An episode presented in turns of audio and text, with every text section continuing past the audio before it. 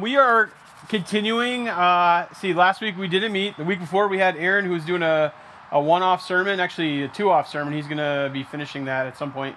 Um, but we are going to go back to the From the Start series that we had been doing for a few weeks. And what we've been doing is focusing in on kind of the beginning basics of how God created things to be. The world around us seems to be going in one direction, and yet God calls us to live in a certain way. And He designed us to live that way, and He designed us to sort of have this, this need for certain things. Um, and we talked about work, that God had given us work, so it was something that we could, we could fulfill as part of our identity in Him. We talked about marriage, right? It's one of those things that God gave us as a gift to be able to create the world in the way that He wanted it to be created and to allow His gospel to be propagated out into the world. Uh, we talked about God's creation. Um, and so today we're going to be focusing in on kind of where it all went wrong. You might have listened to some of those other sermons and you were like, hey, buddy, you're talking about work as if um, it's like this wonderful blessing, and my work is terrible. It's toil. Man, I work, I slave away, and I don't like my job at all, and I don't look at it that way, and it stinks. Or you might be saying, hey, that, that, I, that sermon on marriage you did is great, but my marriage is busted, man. It's broken. We are so far apart right now, we can't even make, make it work. We can't even see a place where we could be back together or, or making this thing happen, right? You might have looked at God's creation, you kind of look around and you're like, hey, God's creation seemed like He made everything perfect, but that, that's not the story of my life. And so today we're going to kind of put a little context to it and understand that those things, those that brokenness, that toil of work, the broken marriages, the brokenness in the creation around us, those things come from somewhere. Right? They come from somewhere. And the story in Genesis is that God creates all this stuff and he gives us this dominion. He gives us this chance to be in control, to live in marriage and to have, you know, this amazing freedom and this really important job that he's given us. And yet we do things that break it. Like we live in brokenness and things aren't exactly the way that God created them. Today, our story takes us in that direction. And so I want to start here just by reviewing in Genesis chapter 2, and then I'm going to mostly be, hey, what's up, man? Uh, in Genesis chapter 3. So if you have a Bible in your hand, you can just open up to Genesis chapter 3. I also want to encourage you, because I slaved away on this, I made sure that this worked great. Our app uh, has the sermon notes right on the front page. You can click on it, and they have fill ins. Yeah, we're fancy, right? You can follow along and push the button and put in the words.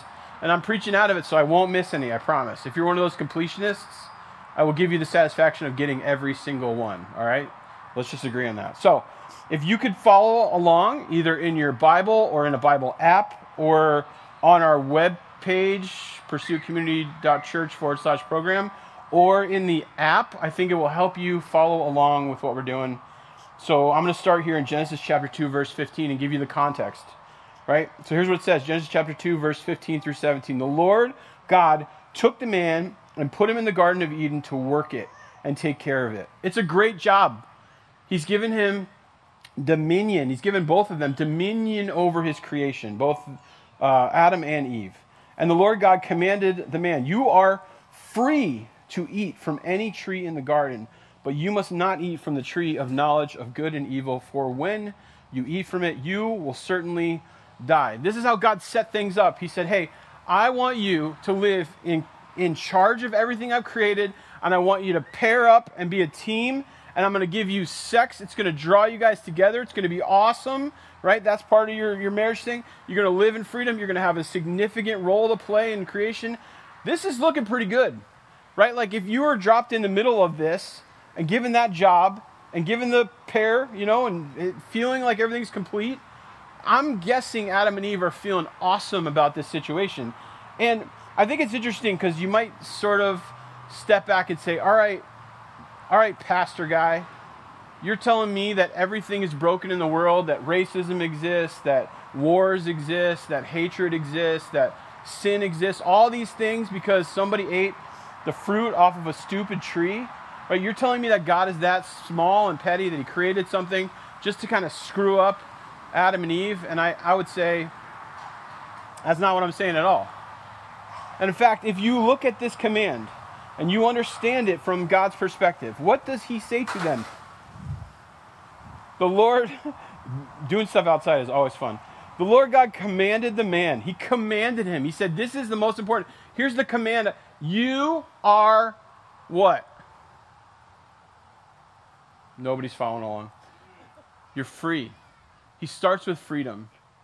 God is, is not here to micromanage or control.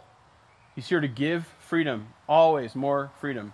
He's always giving us freedom. We tend to focus in. Um, oh, go away. We tend to focus in on the, the entire thing. You are free to, except to eat from this one tree in the garden, right? You're free to eat everything, but you must not eat. And what God is trying to give them is freedom. He's focused on creating all kinds of opportunities for them. You know, I was talking with somebody this week and they had like a huge life choice to make coming up and they were kind of working through their options and we sat down. You should, by the way, when you need a piece of advice, sit down with your pastor. I'll open up a Bible and show you some stuff. Like, it, I may not know everything and I may not be the wisest person in the world. Sometimes my wife might actually question whether I am wise or not. But I can at least show you some stuff. So I was having this conversation uh, with someone, and they were trying to figure out what the their life looked like moving forward and making decisions. And I think sometimes we get like stuck on this idea that there's this line in front of us, and we have to follow what God has called us to do. That there's this like I have to make the right decision every time, and when my life comes to a a, a decision point, I got to make sure I choose the right one. And I feel like we have this linear idea of our lives that we can either do what God has called us to do or not. And most of the time, what God has actually done in our lives is created a lot of freedom and a lot of option. That if we're following Him and we're listening to His Holy Spirit, that most of the options available to us are good and are part of what God has called us to do. Now, there are times when we feel very strongly about what God has called us to, and we don't do it because we're afraid or because we don't see the end that God sees. And that would be a place where we'd be out of step with His Spirit. But as long as we're in step with His Spirit, He creates opportunity for us. And that's what He does for them. He says, You are free. That tree over there will create death. Stay away from that one. But you're free. You have all kinds of opportunity, all kinds of options in front of you. I've given you control of all of this. You're in charge, right? I've given you the perfect pairing to do and work this entire system. Just that one right there, that'll kill you. But the rest of this is all about freedom. And we think sometimes that sin is actually just the bad behavior that we do, right? That sin is like a specific kind of behavior that we do that and and that's true, it is.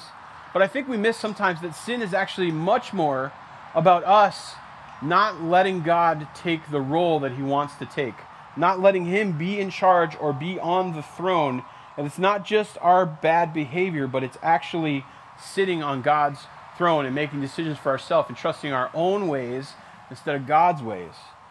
That like, yeah, it's a tree and it's it's fruit and you shouldn't do what God has called you to do, but more than that, it's about not trusting God and wanting to go your own way and be in control of your own life and make your own decisions. And in doing so, you take God off of the throne and you put yourself on the throne. I, if you think you don't do that, you're wrong.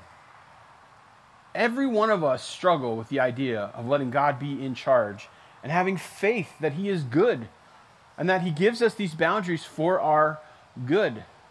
That He's giving us freedom and He doesn't want to micromanage but he wants to allow us to have a lot of opportunity. And that's what it was for Adam and Eve. But that's, here's where it goes wrong Genesis chapter 3, verse 1. Now the serpent was more crafty than any of the wild animals the Lord had made. He said to the woman, Did God really say you must not eat from any tree in the garden? Right? And I think we have to start by just understanding this idea that this, this serpent represents Satan in this, and that we have this enemy that wants to hurt us, that wants to tempt us, that wants to see us make poor decisions. And when this enemy kind of comes in, he does a few things to kind of get our attention and to tempt us, right? So the first fill in there is we have an enemy, Satan, who tempts us. And what does he say? He says, Did God really say you must not eat from any tree in the garden? Satan comes in and he always creates doubt. This is where it starts, where it goes from faith to doubt, where Satan comes in and he asks questions and kind of comes in and kind of tries to, to get in there and to change the things that you believe or to question those things so that you lose faith in what God is doing and what God is, is saying. And he comes in and he says, Did God really say? Yes, God said. God gave you a clear directive. Yes, he said this in his word. The question is, are you going to believe him at his word? Or are you going to allow Satan to create that doubt in God's word? And that's what Satan does. He questions God's word. He twists God's word. He uses God's word against you and, and God. He does the same thing to Jesus when he's tempting Jesus in the wilderness. It's how he operates. And I feel like there's a lot of this in the world around us, in the culture around us, where we say, hey, here's a basic truth. This is what God said. Here it is. You can read it for yourself. This one doesn't take any knowledge for grace to understand Greek or Hebrew, to do any sort of depth, in-depth study. It just it's right there in front of you. Here's what God says. And then you get somebody online saying, "Well, is it really that?" Yeah, that's what it says right there. The Bible is, is actually pretty basic. Like I go out of my way, even though I do study in depth and I do look at all the original languages and understand that we're reading from the original Greek and the original Hebrew, and we can make decisions based on what we think that should mean. A lot of people believe that the Bible has been translated like 40 or 50 times. It hasn't. We have the original language. We have it in Greek, we have it in Hebrew, we have it in Aramaic. We can go back and we can read it just about word for word and understand exactly what it says. And God is pretty clear, right? One of the reasons why we read modern translations is to make it as clear as possible for any person who can pick it up, right? A 12 year old should be able to pick up the Bible and understand it mostly. Now, there are some complex passages that take a lot of depth of study, and you know what? I'm here to help you with those, all right? We have a lot of people in this church that are here to help you with that. But basically, it's understandable, and we don't have to question it very much. It's more an issue of obedience than it is an issue of needing to doubt God's word. Did God really say? That's how Satan starts. And then Satan focuses on restrictions. He says, "Hey, did God really say that tree, that tree over there? Let's look at the tree. You should you should eat from the tree." Satan is actually trying to focus on the restriction instead of the freedom that God has given them. Right? He doesn't say, "Hey, look how awesome it is that God's given you everything in this entire world for you to be in charge of, except for that thing that creates death." Like he's given all No, he doesn't do that. He doesn't give context.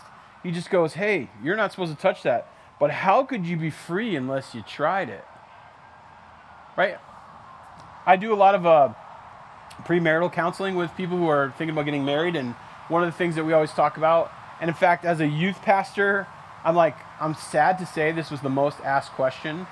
Uh, you know, like whenever we would put out a box in our youth room and say, you can ask any question and we'll deal with it at youth group, it was like nine questions out of ten where how far sexually can I go with my girlfriend?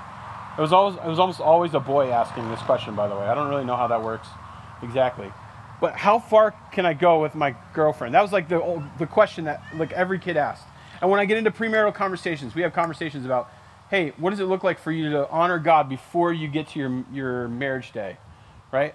I think a lot of us, the way that we think about things and the way that we we, we look at things, we look at the restriction. We're focused on trying to do something that we think we want to do, that we think will bring us joy or will fulfill some sort of uh, fantasy for ourselves. And God says, hey, don't do that. Hey, look at it differently.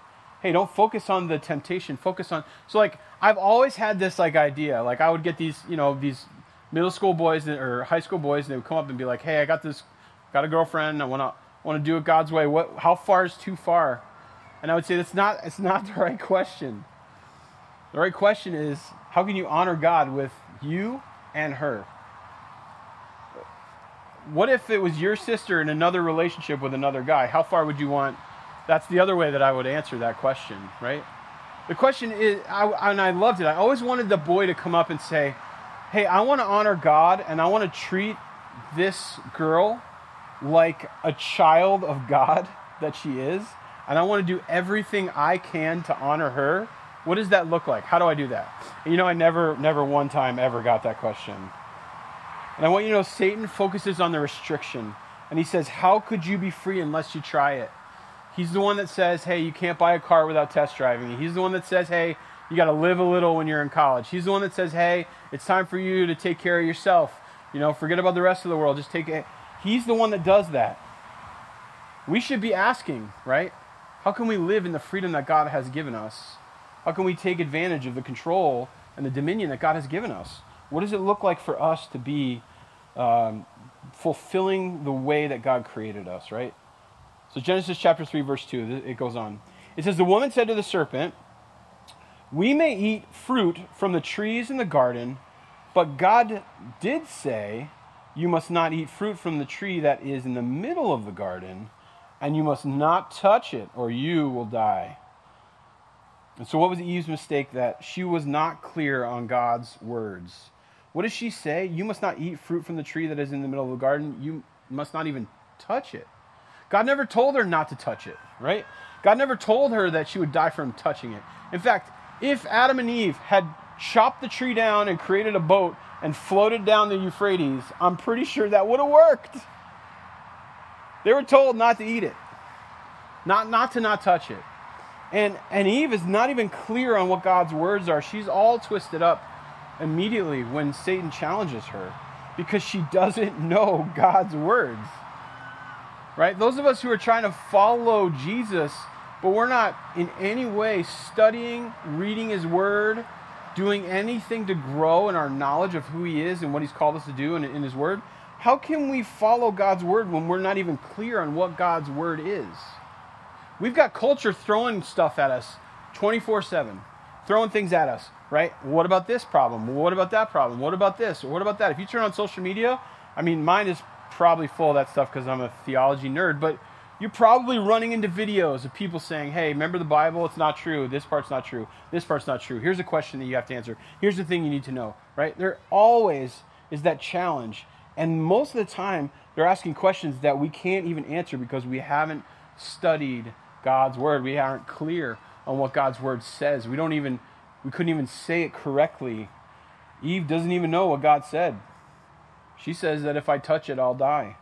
And so what does Eve do to avoid touching it and to avoid she adds to God's word, which is legalism. He says she says you must not touch it or you will die. No, that's her adding a fence or a boundary. And I want you to know God does give us boundaries. Oh, it's green. He does give us boundaries, but those boundaries are for our good. We often want to fight against those boundaries, and the core problem with us when we're fighting against God's boundaries is whether or not we trust if God is good or not. If we trust that God is good, then we see those boundaries as a blessing. When He says, hey, don't do this, we can trust and know that if we do that, it's not for our good right? I feel like if you're a parent, you understand this. There are times you create boundaries for your kids, right? And it kind of, you don't even love it. You don't even love the fact that you have to create a rule or a boundary about something. But, you know, it's like, you know, it's what's best for them. Uh, you know, we have this white couch that we inherited from the people who own the house before us. And I'll throw them under the bus all day. Who buys a white couch? Like, it's just a terrible choice. But we got it, and it fits the room perfect. And so now we have it. And I'm crazy. I'm crazy about not letting my kids eat on that couch.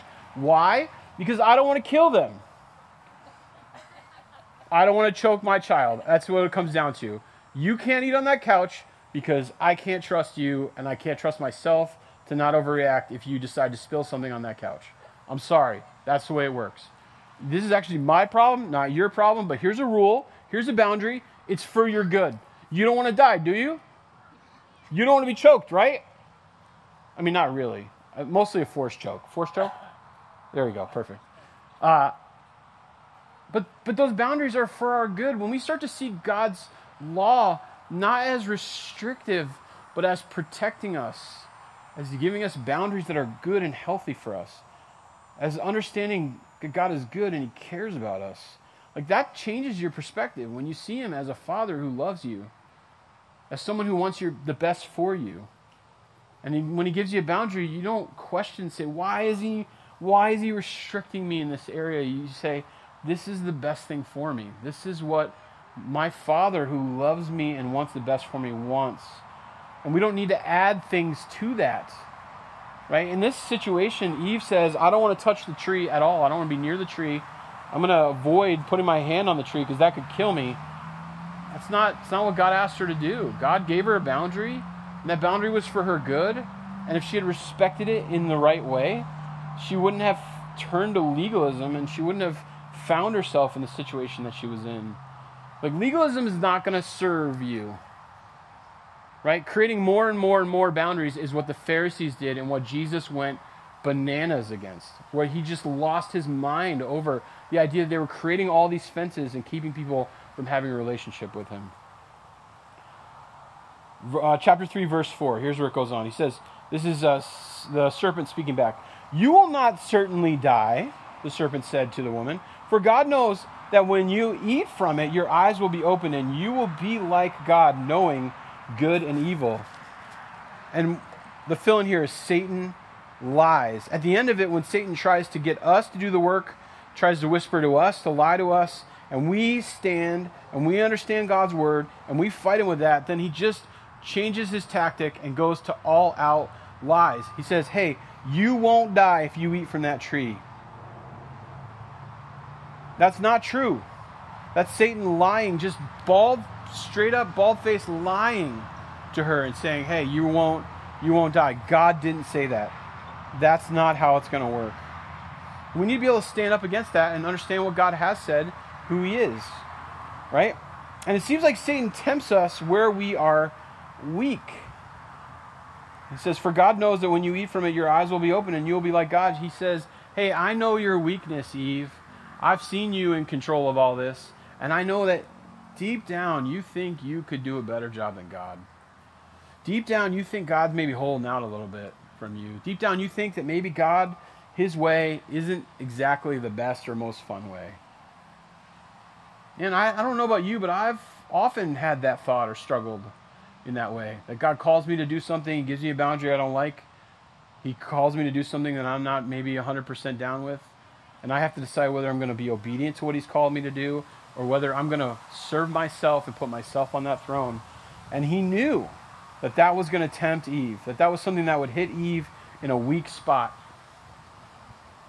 Verse 5 When the woman saw that the fruit of the tree was good for food and pleasing to the eye, and also desirable for gaining wisdom, she took some and she ate it. And she also gave some to her husband who was with her, and he ate it. And this is the craziest verse in the entire thing because now we know this marriage isn't working, and now we know that Adam is also finding himself tempted in the same way that Eve is, right?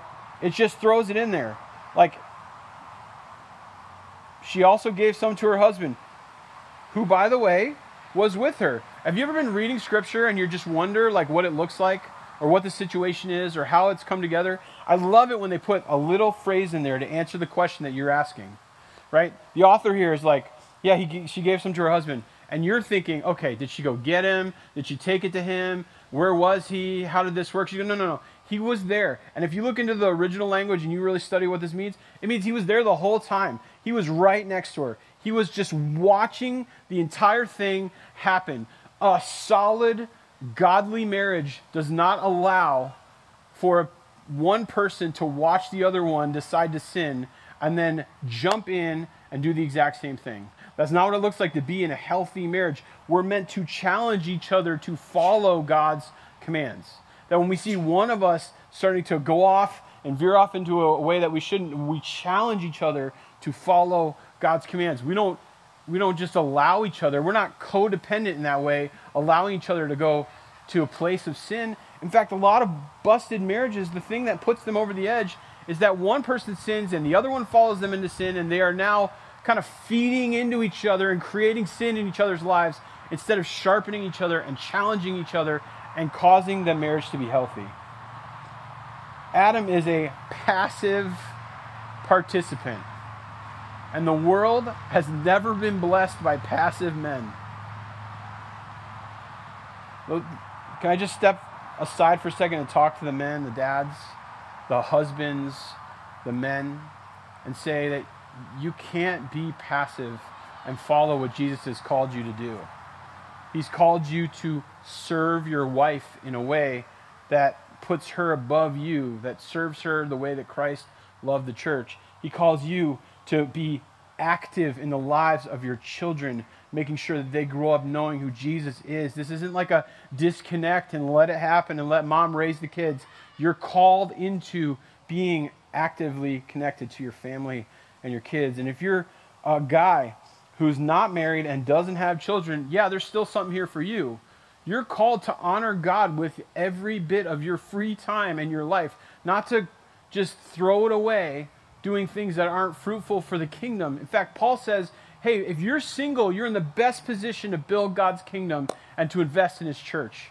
And yet, we would rather go home and spend 40 hours playing video games. I'm guilty too, right? Watch, you know, a, a Netflix queue full of stuff, serve ourselves with our hobbies and the things that we love for ourselves, and not invest in the church that God has put on this earth to love and serve the world around us. Passivity is not part of being a Christian, right? We're called into being active participants, not passive ones. Passivity in a marriage leads to the death of the marriage. Passivity in your relationship with Jesus leads to you disconnected from Jesus. Passivity in your parenting leads to a divide between you and your children. God has not called us to be passive.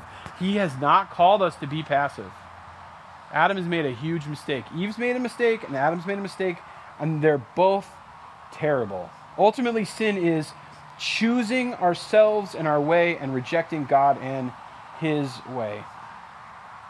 All right, we're going to finish this quickly. There's a big chunk of, of, of scripture here, the next two or three ones here, but we're going to talk about now the consequences of sin. And this kind of transfers. Yes, the first part's temptation. And I, I hope and pray you meet the temptation of sin by understanding God's word and being obedient to what He's called you to. But the consequences of sin are now a whole nother thing for the world around us and for our own lives. And you say, why does all this bad stuff exist in this world? It exists because of sin. And more specifically, you have to say it exists because of my sin. Here's what it says, verse 7. Then the eyes of, of both of them were opened, and they realized they were naked. They sewed fig leaves together, and they made coverings for themselves. And the man and his wife heard the sound of the Lord God as he was walking in the garden in the cool of the day. And they hid from the Lord among the trees of the garden. But the Lord called to the man, Where are you? He said, I heard you in the garden, and I was afraid because I was naked. So I hid. Whoa. So these guys have just been chilling doing the best job ever, being in an awesome marriage, naked all the time, just loving life, right?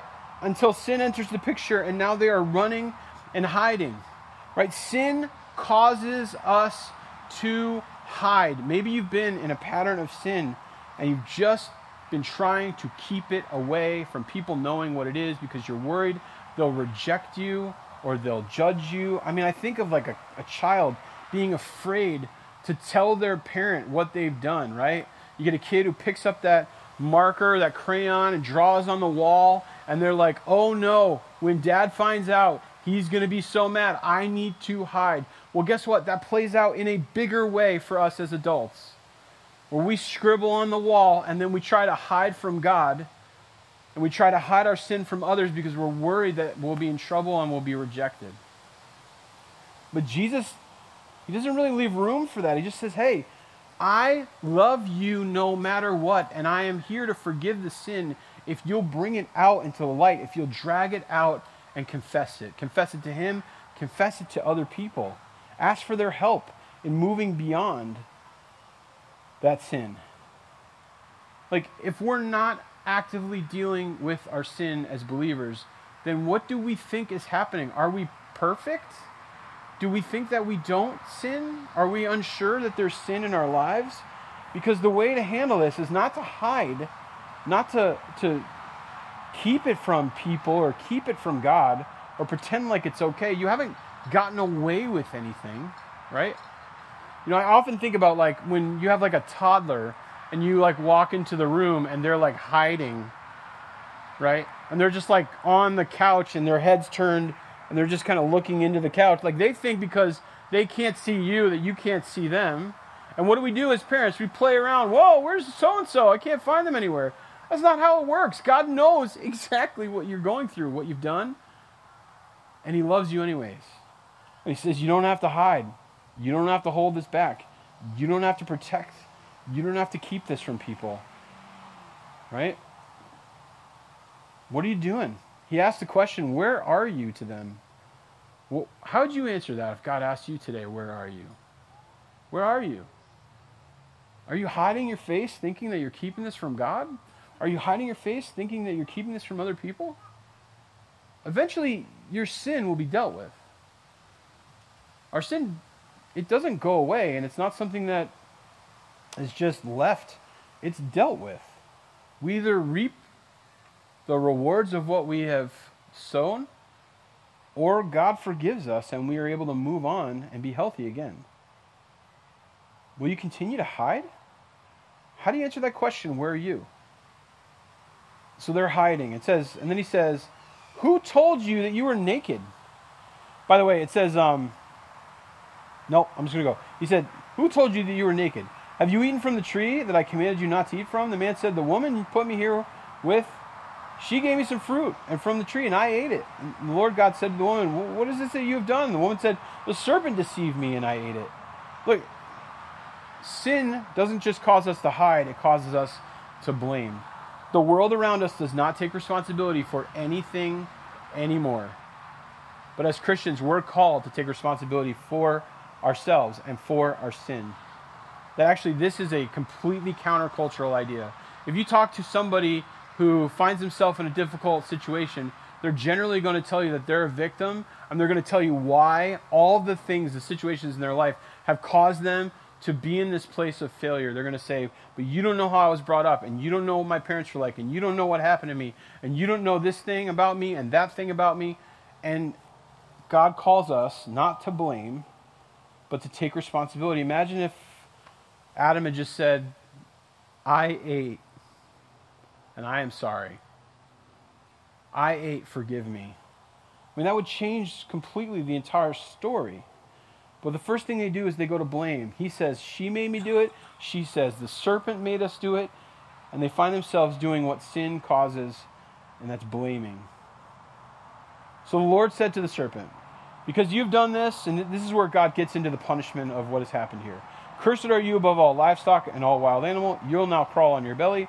I wonder what snakes looked like before they weren't crawling on their belly. That would have been really funny. Were they like walking on weird legs or flying. That's kind of what it's assuming here. Like now this is different. You're going to crawl on your belly, right? And you will eat dust all the days of your life.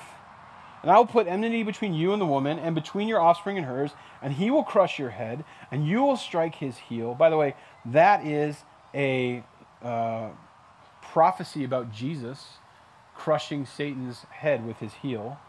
Um, to the woman he said, I will make your pains in childbearing very severe with painful labor you will give birth to children. Your desire will be for your husband, and he will rule over you.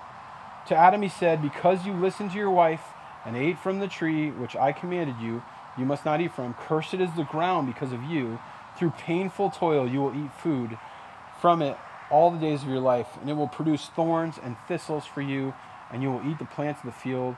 By the sweat of your brow you will eat your food until you have returned to the ground, since from it you were taken, for dust you are, and dust you will return. Sin creates brokenness and frustration. And I, maybe that frustration part is even better said by it creates labor or painful labor or painful toil. It's not that you didn't have to work the ground before this curse, and it's not that you didn't have pain in childbearing before, but the painful labor and the painful toil are the things. In other words, hey, if you want me to remove my hand from these things, then you will see how difficult they will become. They will not be easy. You will work for everything you pull out of the ground to eat, and you will work to fill the earth, right? The dominion that I gave you and the job that I gave you was to fill the earth and to be in charge of creation, and both of those things have become more difficult because of the sin that was brought into this. By the way, not just that. The sin created brokenness in their relationship in the future relationships of their family, between God and humanity as a whole, right? In the New Testament, we see that Jesus becomes the perfect Adam, the one who didn't sin, the one who did show us what it looks like to follow God. That in fact, Adam destroyed man's relationship with God, and Jesus brought those two things back together through his sacrifice. That sin creates brokenness and frustration, but that's not the end here because this is what God does. He picks Adam and Eve up, and yes, he removes them from the garden. Right? Here's what it says The Lord God made garments of skin for Adam and his wife and clothed them. And the Lord God said, This man has now become like one of us, knowing good and evil. He must not be allowed to reach out his hand and take also from the tree of life and eat and live forever. So the Lord God banished him from the Garden of Eden to work the ground from which he had been taken. And for the first time in history, right, blood has been shed for sin. Because God kills animals and makes garments of skin for Adam. You know, one of the things it said about Adam as he tried to make garments to protect himself when God came into the garden looking for them is it basically translates to the idea that Adam created a belt, which I immediately went to this idea that Adam was walking around the garden wearing like a championship wrestling belt just by himself, just being a, a, dude, letting it all hang out, right, with his championship belt on. And when God came walking, he was very embarrassed by that. I think anyone should be embarrassed by that weak, pathetic way of trying to fix the problem. And what I want you to understand is that when you sin, you are not qualified to fix the problem.